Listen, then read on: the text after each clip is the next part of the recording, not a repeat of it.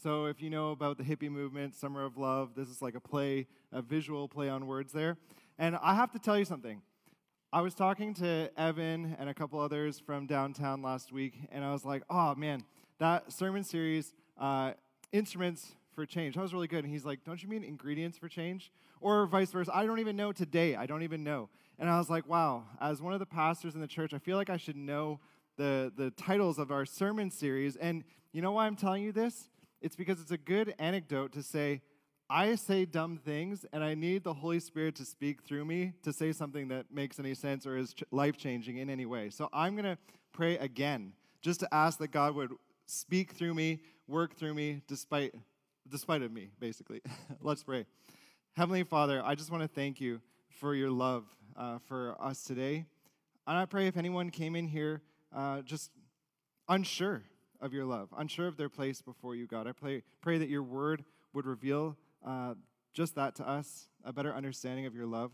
Uh, God, I pray that um, you would remove distractions um, just from each of our minds as we're engaging with this text, and uh, you just allow us to fully focus on, on what you're saying and not what our mind is saying in response, not what the world is saying in response, but what are you saying through this text? I pray, God, above all, that you would, uh, you would use me, uh, you would keep me from saying anything that's not from you or of you. Uh, and I pray that above all, your name would be glorified today uh, in, this, in this time. And I pray these things in Jesus' name. Amen. All right, so when I was nine years old, uh, I remember going to a county fair with my brother, my parents, and my grandparents. And why am I telling you a story about when I was nine years old? It's because I put in like this filter into my brain where it was like, think of some sort of story that fits the story of Job, but then one of the criteria was I don't actually want to talk about suffering and loss and trials that you might have experienced or that I might have experienced in my life because I feel it would be a form of tokenism. So my brain's like, I've got just the perfect story for you, uh, and this is it. Nine year old me at the county fair in a box, uh, box car or bumper car type of like ride, okay? And Evan wasn't big enough to control the bumper cars yet, so you can advance the slide if you have it working. Okay, you don't have it working. I have pictures because I asked my mom for details, and, and she's like, I think actually more than details, I have pictures that I can send you. So if those ever come in, I'll, we'll show them to you. But basically, I'm in the bumper car, and for the entire ride, I'm just sitting there, not knowing how to operate the bumper car. And I don't know, like, in case any of you don't know, I'll help you. You just have to turn the steering wheel all the way to the right, and that will engage full throttle, and then you steer. But you, you can't let go of the steering wheel, or else you'll, it'll just stop moving. So I was sitting there the whole time. I'm like, where are the pedals? Like, what do I do? I don't know what to do. Evan's sitting there, like, come on, man, like, let's get this thing moving. And we're getting bumped in from side to side. And after that, after walking off that ride, I felt like it was the end of the world. Nine year old Trenton felt like it was the end of the world. And above everything else, I was like, how, how am I going to get another $2 to try another ride? Like, I wasted those $2. Where am I going to ever find more money to be able to, to try again or, or just to reconcile this day? I've lost everything. And my papa, who was there with me, he, he I sat down with him. I was, I was upset, like I was in tears, and he, he comforted me and he's like, You know, Trenton, bumper cars were just a bonus of today. Like we didn't go to the fair today saying we're going for bumper cars. Today was the whole day. The whole day was time with uh, with grandparents, time with your mom and dad, time with your family at the fair. And so, in reality, while this was a bad experience, didn't go as you hoped, you you didn't lose what was most valuable to you. And I was like, wow, that like thinking back on that, that it was my mom that helped bring all those little details together. And like, I'm sure it was somewhat the gist of it is true. I'm not sure how perfect my grandpa spoke in the moment, but it leads me to ask you the question: if if someone were to ask you today, what is the most valuable thing in your life? How would you answer that? What is the most valuable thing in your life? Now, it's at this point that I want to introduce this book a little bit better. Uh, basically, we're going to spend eight weeks in the book of Job. I have memorized the, the title of the sermon series, Summer of Loss, so I'm good to go with that. Uh, basically, the book of Job is in the wisdom literature of the Bible. And the thing that's a little bit different about it is because you could go to Proverbs and be like, I have this situation. What's the answer to this? Book of Job, not a question and answer type of book. You're going to go into the book of Job and you're going to be reading. You're going to like, hmm, hmm, this is interesting. I've got a ton more questions now. And so it's a lot like the, the series Lost. Has anyone ever watched the, the show Lost? Okay, we have just one person out of everyone. Okay. but I thought about that in advance. I was like, Lost is the type of show where you watch it and you're like, maybe they're going to answer the questions I have because of last week's episode. And then the next episode comes and it doesn't answer any of those questions and it leaves you with more questions. And then I was like, what about the people that didn't watch Lost? Because I'm getting to be like old and people are younger than me and they maybe didn't see Lost. And it still serves its purpose as an illustration because you're like, what's this show Lost? I have questions about Lost now. And that's what Job is like. You're, you're going to read the book and you'll be like, I've got more questions than when I started. And so the reality of Job is that it asks the questions and then it answers the question. And so the question is this, and if you're taking notes, you can write this down Is God wise and just in the midst of suffering? Is God wise and just in the midst of suffering? And God will answer this question through Job's suffering and Job's response to suffering. And so we're going to spend eight weeks to engage with this. And so I won't get into the details right now and like give away the, the surprise. You know, got to keep this, no, got to keep the tension. But just another couple points on introducing this book the date uh, that it was written, the exact place. Like you can you can go into scripture and scholars have made an educated guess about where Uz is, uh, but the exact place, the author, those three things are all unknown. And so the important thing to take note of is that Christian scholars view Job as a historical character, someone that really lived on the earth, and these things that we read about him are really true.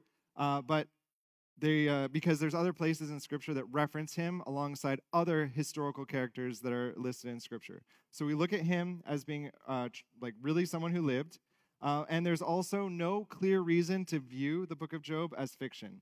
For instance, it doesn't start with once upon a time in the land of Uz, there was a man named Job. You'd be like, huh, this seems like a fa- uh, like a fairy tale. Uh, am I reading a fairy tale? And so the Bible has like ways uh, the books are written in different ways so that you know what book you're reading. You're like, "Oh, I'm reading something that's a story," or "I'm reading something that's history." So Job is presented as fact, as history.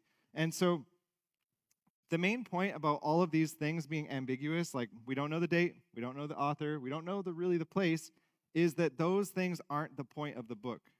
All right? Don't get distracted with things that aren't important. The topic of the book is enough for you to focus on in itself. Is God wise and just in the midst of suffering? And then the last acknowledgement is that this book is really, really well written. And I'm not someone that's like breaking apart the grammatical structure of sentences and being like, oh, that's a perfect sentence. Uh, but there's other people that love doing that. And so in studying for uh, preaching today, I was like, I can I can celebrate that this book is really well, well written, even if I'm not the one that's like seeking that out in my everyday life. But it is beautiful poetry. And the thing to take note of is like if Job wrote the book of Job, he probably didn't write beautiful poetry in his daily journal or diary while he's like scratching pus out of his arms. So we have to take note that this book is probably written way after the fact, and whoever wrote the book had the gist of what happened. And then through the guidance and inspiration of the Holy Spirit, we have something that is accurate and Holy Spirit led to then apply to every believer's life, uh, and especially in answering the question is God wise and just in the midst of suffering? So now let's look at Job. Uh, if do you have the, the slides working? No? Okay. Uh, so we want to introduce you to Job. We're going to look at his character, his wealth, and his family. That's Job 1, 1 to 5. Did you say yes about the slides? Okay, show them the pictures of us at the fair, Evan. Oh, you didn't put those in? Okay. Let's see. No. Okay, well forget about the slides. Well, this is this is the thing. You're like now now it connects back to the book of Job. You're like, I've got all these questions about the slides Trenton made, and why did he make slides? We never have slides, and you know that's how it is with Job. Questions. Uh, Okay, so Job 1 1 to 5, we're going to get to know about Job's character. Let me just read to you from the, the passage. Job, Job was blameless, upright, feared God, and turned away from evil. Now, who was with us when we went through the book of Proverbs? Just a couple, I don't know, months or years ago, sometime in the last while. okay, a couple of hands. So, Job is blameless, upright, feared God, and turned away from evil. So, all you need to know about Job's character, and especially it sitting in the book, uh, the wisdom literature of Scripture, is that Job perfectly meets the requirements of being wise according to Proverbs. Job is a wise guy. He has basically perfect character. Proverbs uh, that references some of these points that just have been described here is uh, Proverbs 3 7, 14, 16, and 16 6. Those are all things that describe uh, a wise person. Having fear of the Lord is the beginning of uh, knowledge. And Job is described as being this person really good character, wise. Uh, the next thing I want to look at is his family. There were born to him seven sons and three daughters. Now, pause, all right? Because I don't know if you have been engaging with the book of Job very much or, or even today, but I was like, I've got a problem with the book of Job already. And it's that we just finished preaching through Revelation, and numbers like seven and three are really symbolic numbers in the Bible. And then I'm like, well, we're agreeing that Job is a historical character. So what are these numbers about? And and the, my best understanding, and, and you can uh, engage with this as well. My best understanding is that the book of Job is written with the gist of what happened and inspired by the Holy Spirit. So the I believe that Job is a historical character, but that he maybe didn't have exactly seven sons and three daughters, and these might be symbolic numbers to basically say he had a perfect family. Seven, three, and then seven and three added together, ten. Those three numbers all mean completion and perfection in the Bible. And so, what I believe, and another thing is that he had seven sons first, and in the time the general time the book was written, we know that it was very important for patriarchs to have sons so they could pass on their heritage. So, what this is saying here is that Job had perfect character and Job had a perfect family. Okay, and I believe it's Holy Spirit inspired through these numbers to say that, like, people would read this book uh, in the day uh, that, that it was written and be like, whoa, Job had a perfect family seven sons and three daughters. And so then we look at his wealth. And that's why I wanted to gauge with these numbers right away, because again, we're going to see them where he has 7,000 sheep, 3,000 camel. So those again are numbers of completion. So basically, he had the perfect number of livestock. Uh, and then he had an enormous number of uh, yoke of oxen, female donkeys. And I'll just explain really briefly what, what are yoke of oxen uh, used for? Does anyone know?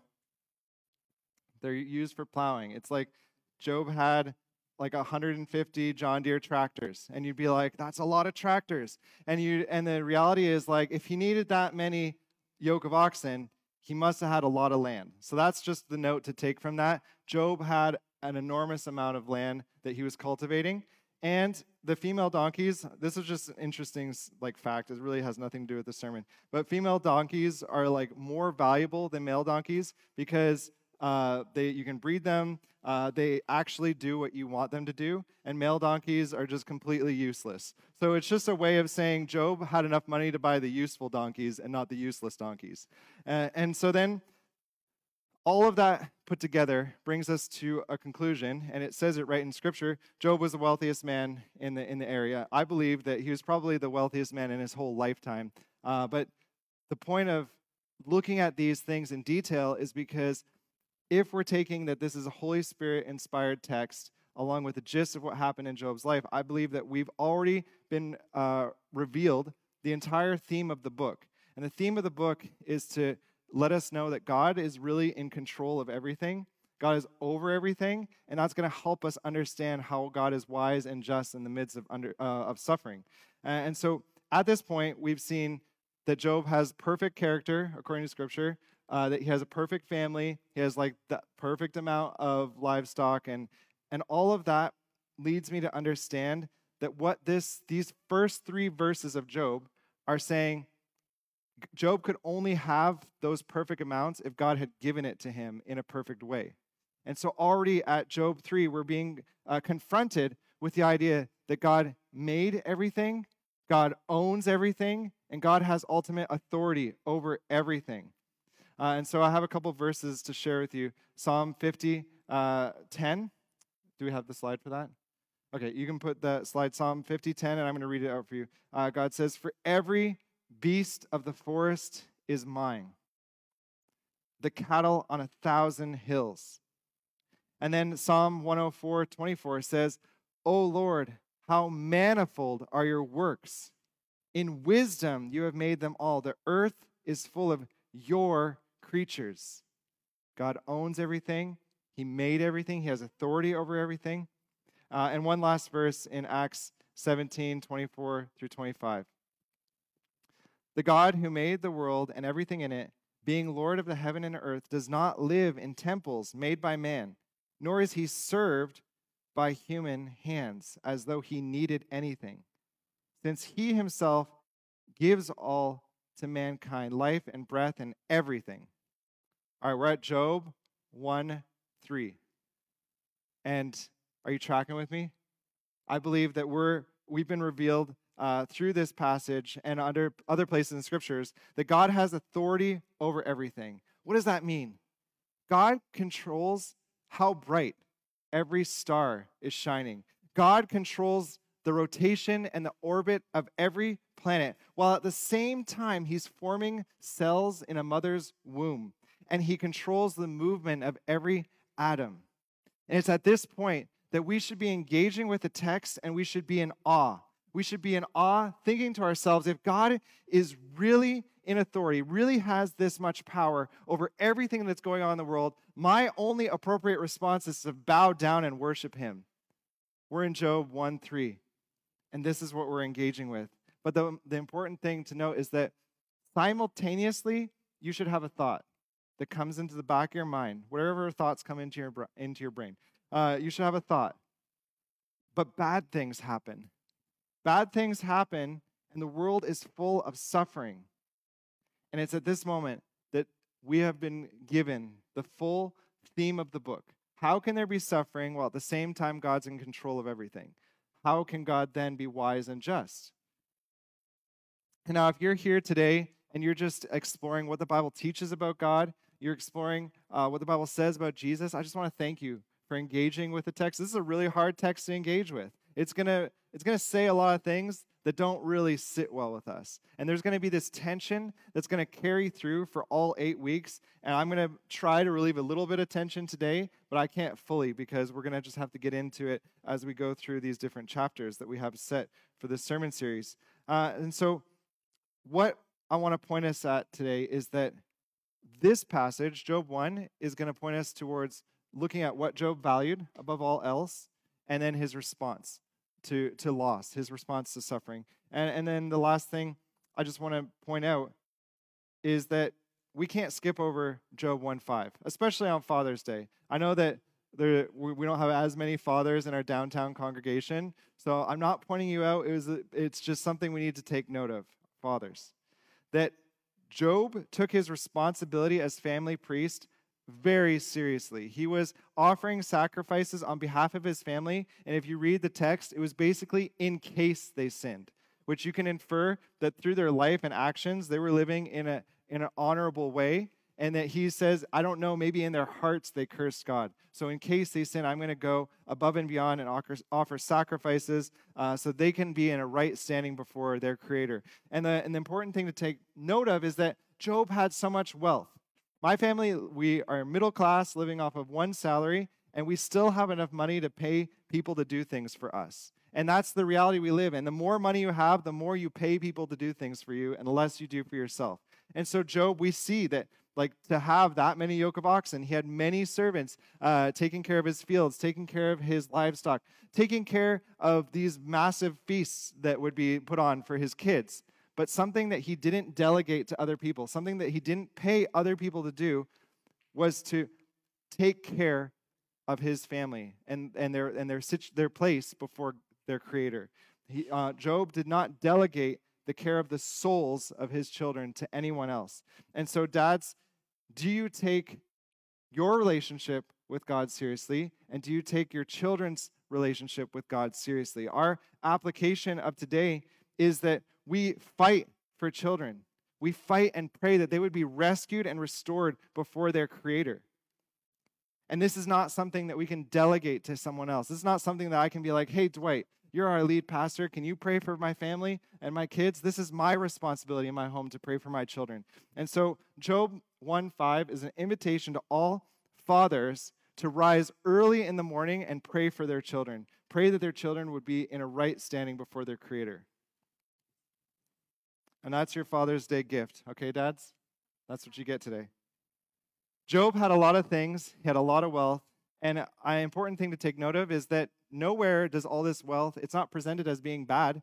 Actually, the most logical conclusion is that the stronger character you have, the more God is going to delegate of his resources for you to manage. So it's not a bad thing to have wealth. It's not what Job was seeking, from what we can understand. But this passage doesn't even bother about what you have or what you don't have. It's looking at what do you value amongst the things that you have, amongst your possessions or the things that you uh, hold close to your heart.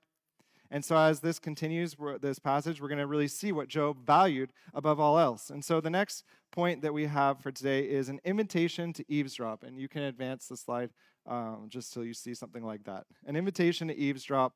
This is a conversation between God and the Satan, or known as the accuser. Uh, and this is Job 1 6 through 12.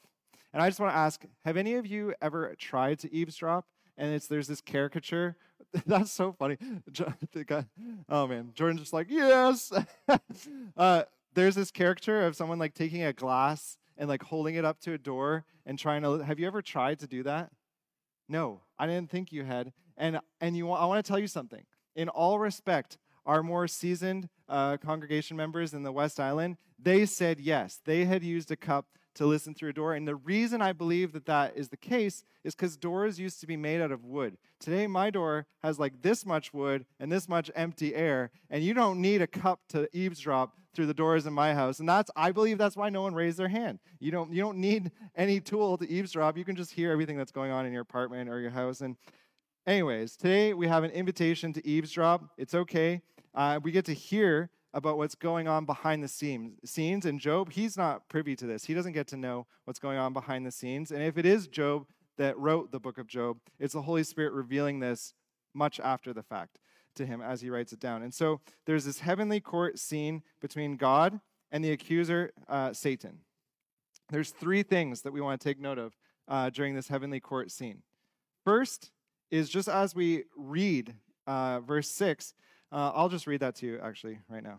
Uh, you can read it with me. Verse 6.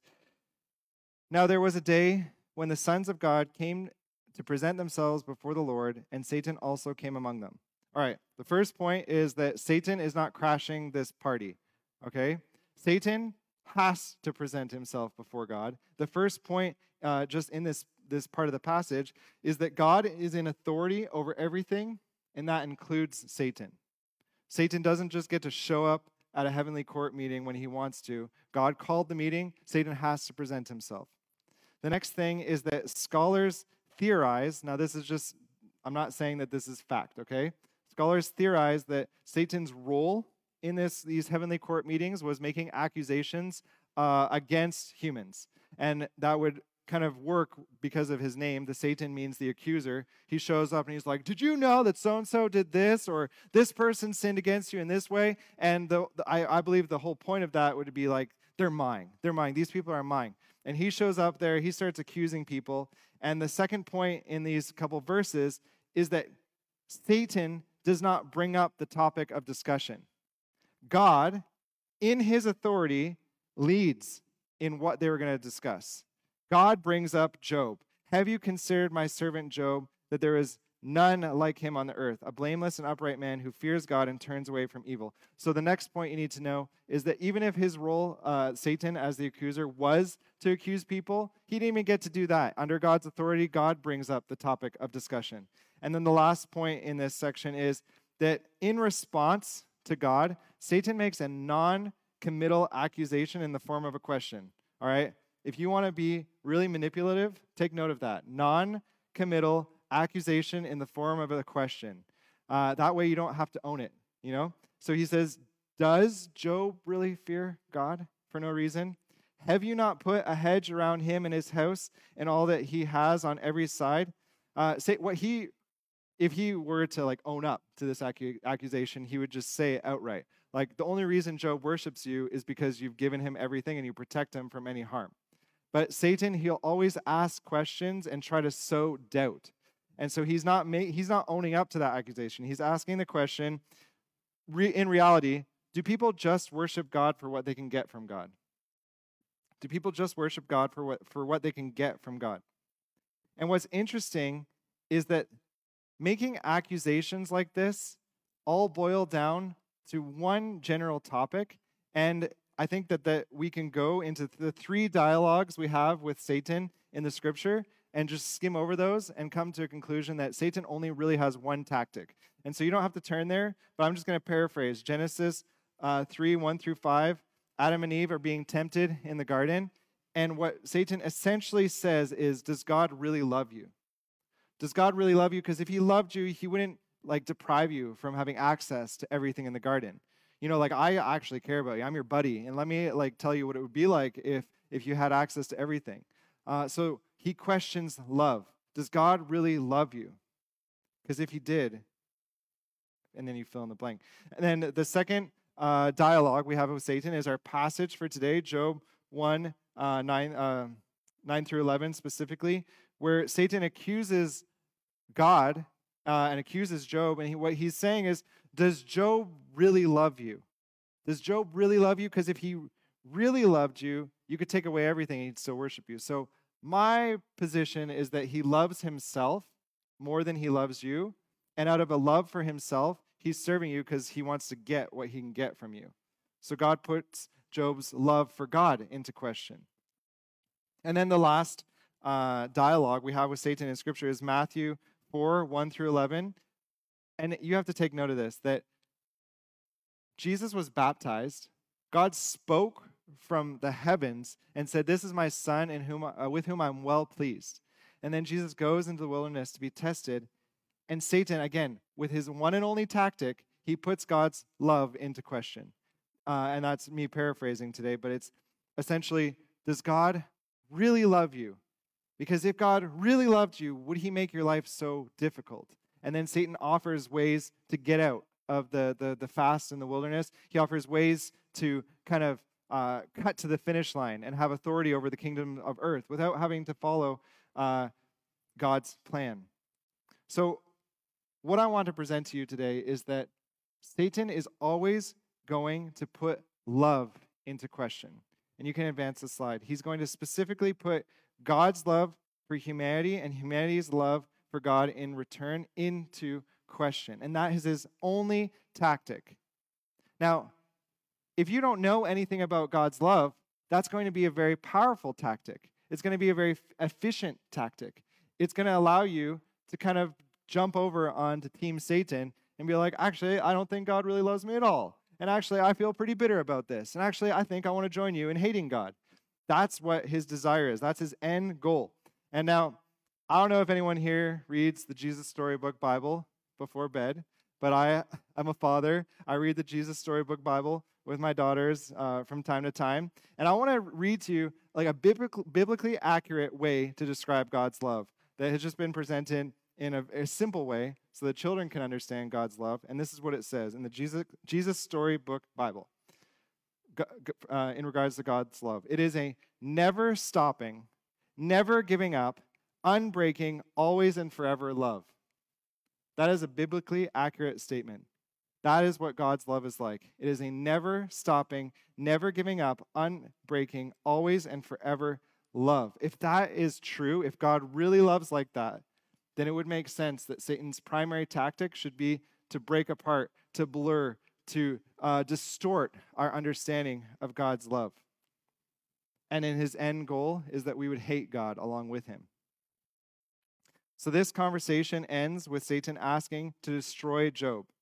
And God allows Job to be put to the test. And the point is is that this request didn't surprise God because God was in control, authority with Satan coming to that heavenly court meeting. God brought up the subject of discussion this is nothing here should be a surprise. It should be a surprise to us, the reader.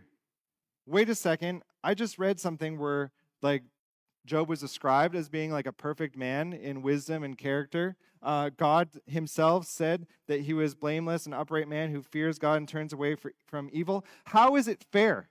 It's not fair that God would allow this to happen. And that's where the tension in Job continues. And all we can know for sure right now at this point is that while God allows uh, Satan to destroy Job, God is still in authority. God is still calling the shots because he puts limitation on Satan. This, this passage uh, in this heavenly court scene starts with God having authority over everything, including Satan. If God calls a meeting in the heavenly realms, Satan has to show up. He can't just crash the party, he can't just skip out. But then, as we end the passage here in verse 12, God puts limitation on to what Satan can do. This reminds us again God is in complete authority over everything, including Satan. And I just want to ask does someone need to hear that today? Did you come into this gathering today, maybe not saying it with your words, but needing to know that God's in complete authority over everything? And you might be wrestling with the implications that Job is bringing to light. Like, I need to know God's in authority, but uh, then I have some questions. I'm not sure about how this all lines up. And I thank you for engaging with that today. But who needs to know that the creator of the universe, the God that made everything, owns everything, and has ultimate authority over everything, is in control of what you are facing today? Who needs to hear that? This is something I, I'm going to be honest, I need to be reminded of that weekly. And so, as we continue in the text, we know that Satan wants to test what Job values. Does he really value God, or does he love God for what he can get? The answer is not going to surprise God. It is not going to enlighten Satan. It's not going to change his heart. So then we have to ask the question why do we have this account in Scripture? It must be for the reader to gain a better understanding of their place before God. And so you can advance to the, the our last point for today, and that is Job's impossible response. Job's response to disaster in his life, in Job 1 13 through 22, is to worship God. How could he lose everything he valued, every blessing, through insane disasters and still worship God? Now, this is where that whole like poetry structure comes to, into play. And I'm like, this is interesting enough to share it. But in the beginning of the passage, his blessings are listed from greatest to least. His children, his valuable livestock, and then the, the ox, the yoke of oxen and the donkeys. Greatest to least. But when we're going to read about how Satan is destroying his life and removing these blessings, they are uh, Job will lose from least value to greatest. Uh, so it's just an important thing to note. Uh, that kind of structure doesn't just happen. It's very beautiful poetry structure. And so we first get into seeing that um, there are these different servants that will announce Job's losses. And the first is the, the oxen who are plowing with the donkeys, feeding beside them. And the Sabeans fell upon them and took them and struck uh, down the servants with the edge of the sword. I couldn't think of a great way to illustrate this, but it's like I feel like Satan has this kind of a lot of power, a lot of control. And I'm going to use another illustration you probably won't know, but Bruce Almighty was like this movie where uh, this normal human being got like God power for a little while. And he just starts like answering people's prayer requests, doing like whatever he wants, where it's like, yes, you can go on a diet where you're eating only donuts and you'll lose weight. And it's like, I just feel like that's what happens in this first thing. Satan's like, oh man, like, what am I going to do first? Oh, the Sabeans are right there. They're passing by Job's fields. And he just influences them to go and to, uh, to, to rob Job. Uh, it's an easy target, owning that much land. He, he couldn't possibly protect it uh, every, everywhere at all at the same time. So the Sabeans are just like basically an impulsive attack on Job's property. And, and Job would have heard this and been like, okay, that's terrible uh, but we can we can bounce back. We can recover like from this. We're going to be able to buy more yoke of oxen, more donkeys, uh, female donkeys, and then this is where in the next part Satan becomes more and more strategic. I think he starts to form a plan here. And I want to credit Satan with more intelligence that he than he's due, but he is uh, he is mischievous, mischievous, and he is uh, cunning. And so I believe that he starts to try to formulate a plan and that's where we hear the fire of God fell down from heaven and burned up the sheep and the servants and consumed them. Uh, a servant is saying, I alone have escaped to tell you. And then while he was yet speaking, another came, and the Chaldeans formed three groups and made a raid on the camels and took them down and struck down the servants with the edge of the sword. All right, this is starting to look a little bit different than the Sabeans. And you're like, you can read through this and it just feels like it's all happening, boom, boom, boom. And I believe it did happen uh, all in one day. But when you hear about the fire of God, like Job should start to ask a question, and Old Testament readers should ask the question, like, isn't God in control of his fire? Like, isn't if it's God's fire, is did God do this? That's the kind of question uh, that Satan wants to put into Job's mind. And just to answer, if you are asking, what is the fire of God? Uh, scholars believe that it's not the same as the supernatural uh, situations we have in Scripture where there's like the pillar of fire that leads the Israelites. The fire of God is like the Old Testament way of talking about lightning. And so maybe you can um, relate to like growing up, and my mom always called thunder God playing bowling in heaven. And so I'm just seeing it a little bit like that. The fire of God, oh, like that's God, like a huge bolt of lightning. Um, and that's just the way the Old Testament people talked about lightning. Uh, but it should be putting into question. It's like sowing that, that seed of doubt. How, how come God's not in control of his lightning, you know? And then uh, alongside that, the Chaldeans formed three groups and made a raid. Okay, this took planning, and it was a, a strategic way that the Chaldeans would attack. So, how did, at the very same time that the Sabeans are like, hey, look at all these like valuable donkeys. Let's like steal them all. How at the same time that that happened, these Chaldeans were like forming this plan, breaking up into three groups, uh, attacking in a very strategic way. How did all those things happen at the same time? And this is where Job should be like starting to have those questions and be like, wait, isn't God kind of watching over? You know, like I, am taking the best care of my my property as possible, but how did this happen? Uh, and then now from least to greatest, the only thing left uh, that's a blessing to him are his children. And then the report comes in. Your sons and daughters were eating and drinking wine in their oldest brother's house, and behold, a great wind came across the wilderness and struck the four uh, corners of the house. And it fell upon the young people, and they are dead, and I alone have escaped to tell you. And now I just want to present a couple of considerations. Like, if Satan is trying to basically frame God, where Job will see what happened uh, as his blessings are removed and not be like, oh, this is the work of the devil. And actually, like if Satan actually wants to achieve his goal, he needs to frame God. And other places in scripture, this is not, this is just a consideration. This is not like, I'm not saying this is the word of God and this is exactly what happened. But Hosea 13, 15 describes an east wind as the wind of the Lord. Uh, Ezekiel 43 2 speaks about the glory of the God of Israel coming from the east, and the sound of his coming is like the sound of many waters. Uh, and so, again, there's that idea that's putting God's control over his creation into question. That, at the very least, that's true. But what if the wind came from the east? And what if it was like, that's God's wind that just killed all my family?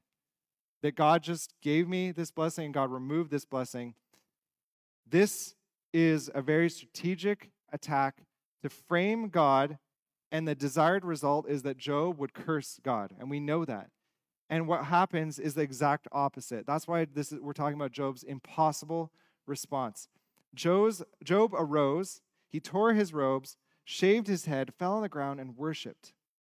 And he said, Naked I came from my mother's womb, and naked I shall return. The Lord gave, and the Lord has taken away. Blessed be the name of the Lord. In all this, Job did not sin. Now, this isn't, this isn't possible. I mean, like, if my TV broke today, I'd be like, why'd you let this happen, God? So, come on, be honest here. You're, am I the only one? Like, if something of value to you that you say is like, this is a blessing, if it was just gone today when you got home, you would be like, what's going on, God? What's the deal? So, Job's response is impossible. It's only possible if he valued and loved God above everything else. And man, we need to hear that today. Are we valuing and loving God above everything else? A friend of mine said that God like brought him into a place of being like, go through your house and like discern whether you love that thing more than me. And he was like, okay, God. And he's like looking at his like toaster and he's like, do I love my toaster more than God? No, this is a tool. And he's like, do I love my TV more than God? Uh oh, there's something going on in my heart. And he like sold his TV because he didn't want to have anything that he valued more than God. And, and I just want to describe it like this um, the Bible talks about God uh, giving us blessings, uh, but what can happen is that you can worship the blessing more than the blesser. You can say, like, this thing is so amazing, I'm just going to make that thing my God.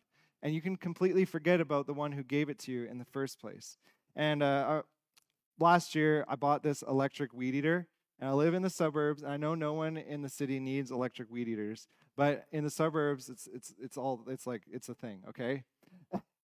and before buying that electric weed eater, I had this uh, like gas weed eater that was so falling apart. It was like held together to the stem with tape and like wires. And like every time I turned it on, I'd get like grease and oil all over me. And so I was like talking to a friend. I'm like, man, I love my electric weed eater. And it, like, man, no weed is safe on my property. And it takes nothing. Just pop in the battery, go, and it's gone. And he's like, you'll get over it. And that's the thing. That's the normal trajectory with things. You should get over it. You shouldn't like go down into your basement and be like, mine, my precious. Uh, you know, like that's weird. Don't do that. But it can happen where you can value a blessing more than the blesser. And, and when then those things break, when those things uh, just are removed under God's authority, His understanding of what's wise and good, we can question God. And John Stuart Holden says this It is a great thing for a man to realize when he seems overwhelmed that he's really overshadowed.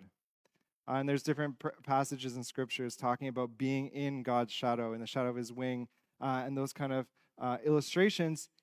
And what I want to get to with sharing that point is do you believe that God is completely present in everything that you're living? And that he lovingly is overshadowing you? That's the question that Job's putting into question. Uh, that's like the question that Job is bringing to light and answering. If God is an authority over everything, is he really loving? And that's just boiling it down. Does, do you believe that he lovingly overshadows you? Uh, my daughters, Abigail and Liliana, we would go for walks, and they still do this a little bit. But when they were younger, when they were only at the height of my waist, my shadow would stretch out for 15 feet, and they'd walk out in front of me and like walk within my shadow. It would always devolve into them trying to smush my, like like squish my head of the shadow. But for a moment, it was so beautiful. There was this picture of just Dad is so big, so strong, so loving that I can stand in his shadow and completely be uh, overshadowed by him. And, it, and is that your image of God? Just complete security in God's shadow. Now, acknowledging God's sovereignty to do what he wills with our life and worshiping him no matter what the result is the only appropriate response to suffering and to loss. And that is a very hard pill to swallow. But that is what Job is presenting. And the reality is is like what I said, it's completely impossible for any one of us here unless you love God above everything else and you truly know his love for you. And that's why Satan is always going to be putting into question God's love for you. And this is the this is the only tension we're going to relieve today based on Job 1. It's the only concrete answer that we have. That no matter what happens in your life, the only appropriate response is to worship God and say, You're in control of everything, and I love you more than everything. And we have to continue to wrestle with that through this book. We need to wrestle with it today. But I want to remind you something that truly was impossible. You can turn with me to Luke 22, 41. We're talking about Job's response being impossible. It's only possible if he loved God above all else, but this, I believe, is truly impossible. Uh, Luke 22, 41, talking about Jesus and, and the Mount of Olives. And he withdrew from them a stone's throw and knelt down and prayed, saying, Father, if you are willing, remove this cup from me. Nevertheless, not my will, but yours be done. And there appeared to him an angel from heaven, strengthening him. And being in agony, he prayed more earnestly, and his sweat became like great drops of blood falling down to the ground. Jesus, in the person of God the Son, has always been in perfect, unbroken, loving relationship with God the Father and the Holy Spirit. I was talking with Liliana, my, my oldest daughter, about eternity past. And what she said is if I were to think about like forever, like eternal life that the Bible talks about, it's not too hard for me to think about because I'm like, I was born and then I'm just going to keep going forever. But it, it hurts my head. It's too hard to think about eternity past. And that's the way I want to describe it. For an amount of time that's too hard to think about and too hard to understand, Jesus, in the person of God the Son, was in perfect, unbroken fellowship with God the Father and the Holy Spirit. And, and Jesus uh, on earth, uh, fully human and fully God, when he went towards the cross, we know that the only thing he had of any value was his clothing. Because what he truly valued was what he gave up for you and me. Jesus, God the Son, experienced perfect unbroken relationship and you can't we cannot understand that in the first place. Because who has a perfect loving relationship with someone? Nobody. We all fight. We all have to reconcile. We're all selfish. We don't know what that relationship between god the father god the son and god the holy spirit looks like. It was perfect. And we it's too hard to think about that relationship going on for eternity past but jesus gave that up for you and me. That was truly impossible. And when he did that, two things broke. Uh, and that's not an extensive list, but two things I want to look at today. One was his fellowship with God the Father uh, and the Holy Spirit. And this was a temporary breaking of that perfect fellowship so that you wouldn't have to experience an eternity of broken relationship from your uh, being separated from your creator. So he experienced a temporary loss, loss so that you could experience an eternal restoration. The next thing that broke is Satan's greatest tactic his non committal accusations in the form of a question Does God really love you? That lie has been broken for 2,023 years. And so we know that in Roman 5, Romans 5 8. You can forward the slide. God showed his love for us. God showed his love for you. That while we were still sinners, while I was still a sinner, while you were still a sinner, Christ died for us. Christ died for you. When you were so far away from God that you weren't even thinking about him, he was already forming a plan to restore you into relationship with himself. And that meant that God, the Son, Jesus, would have to have his relationship broken temporarily. And that was the thing of greatest value.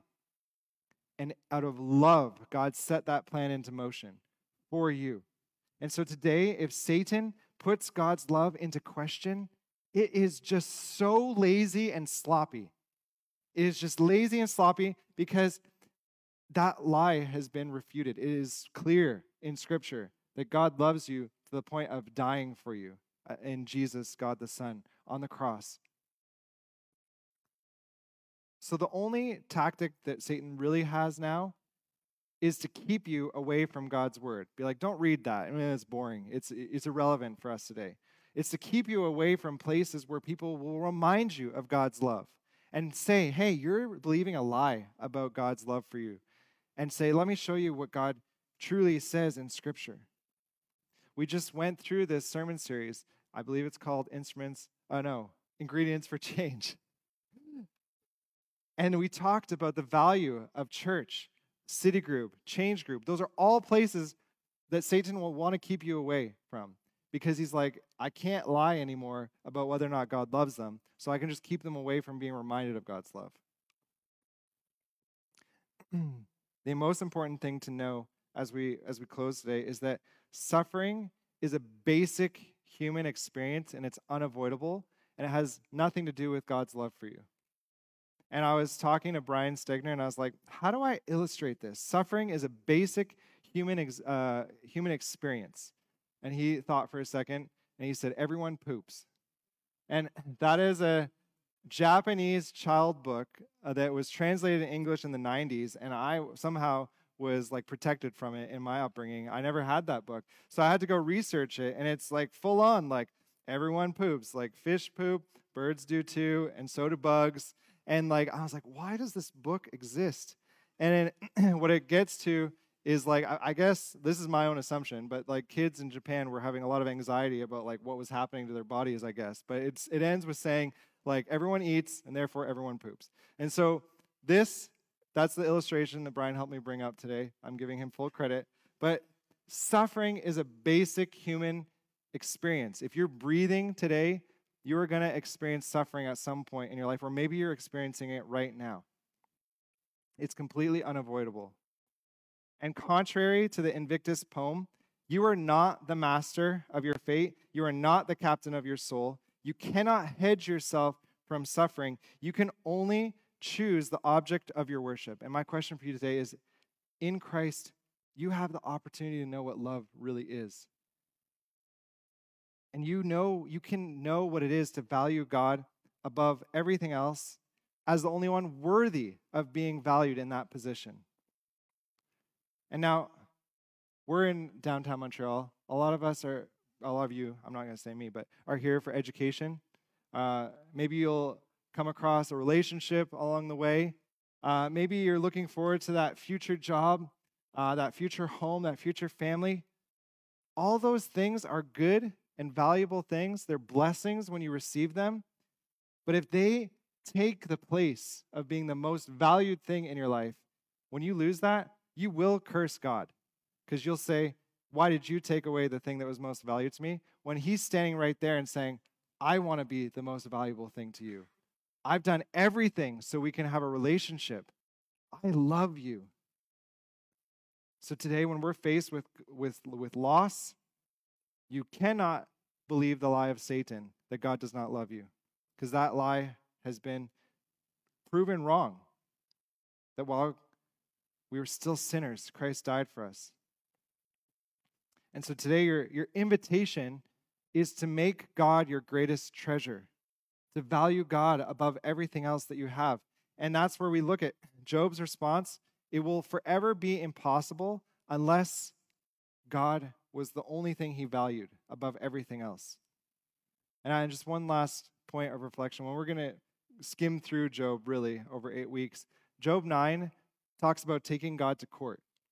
And I think that's a really important thing to take note of in this first sermon is that Montreal would really like to take God to court and be like, You're in the wrong, we're in the right, let's forget about you forever. And Job 9 says, Take God to court, and you're going to lose a thousand times out of a thousand times. And I just want to invite you to wrestle with that. If you think God is in the wrong, what Job is saying is you're in the wrong.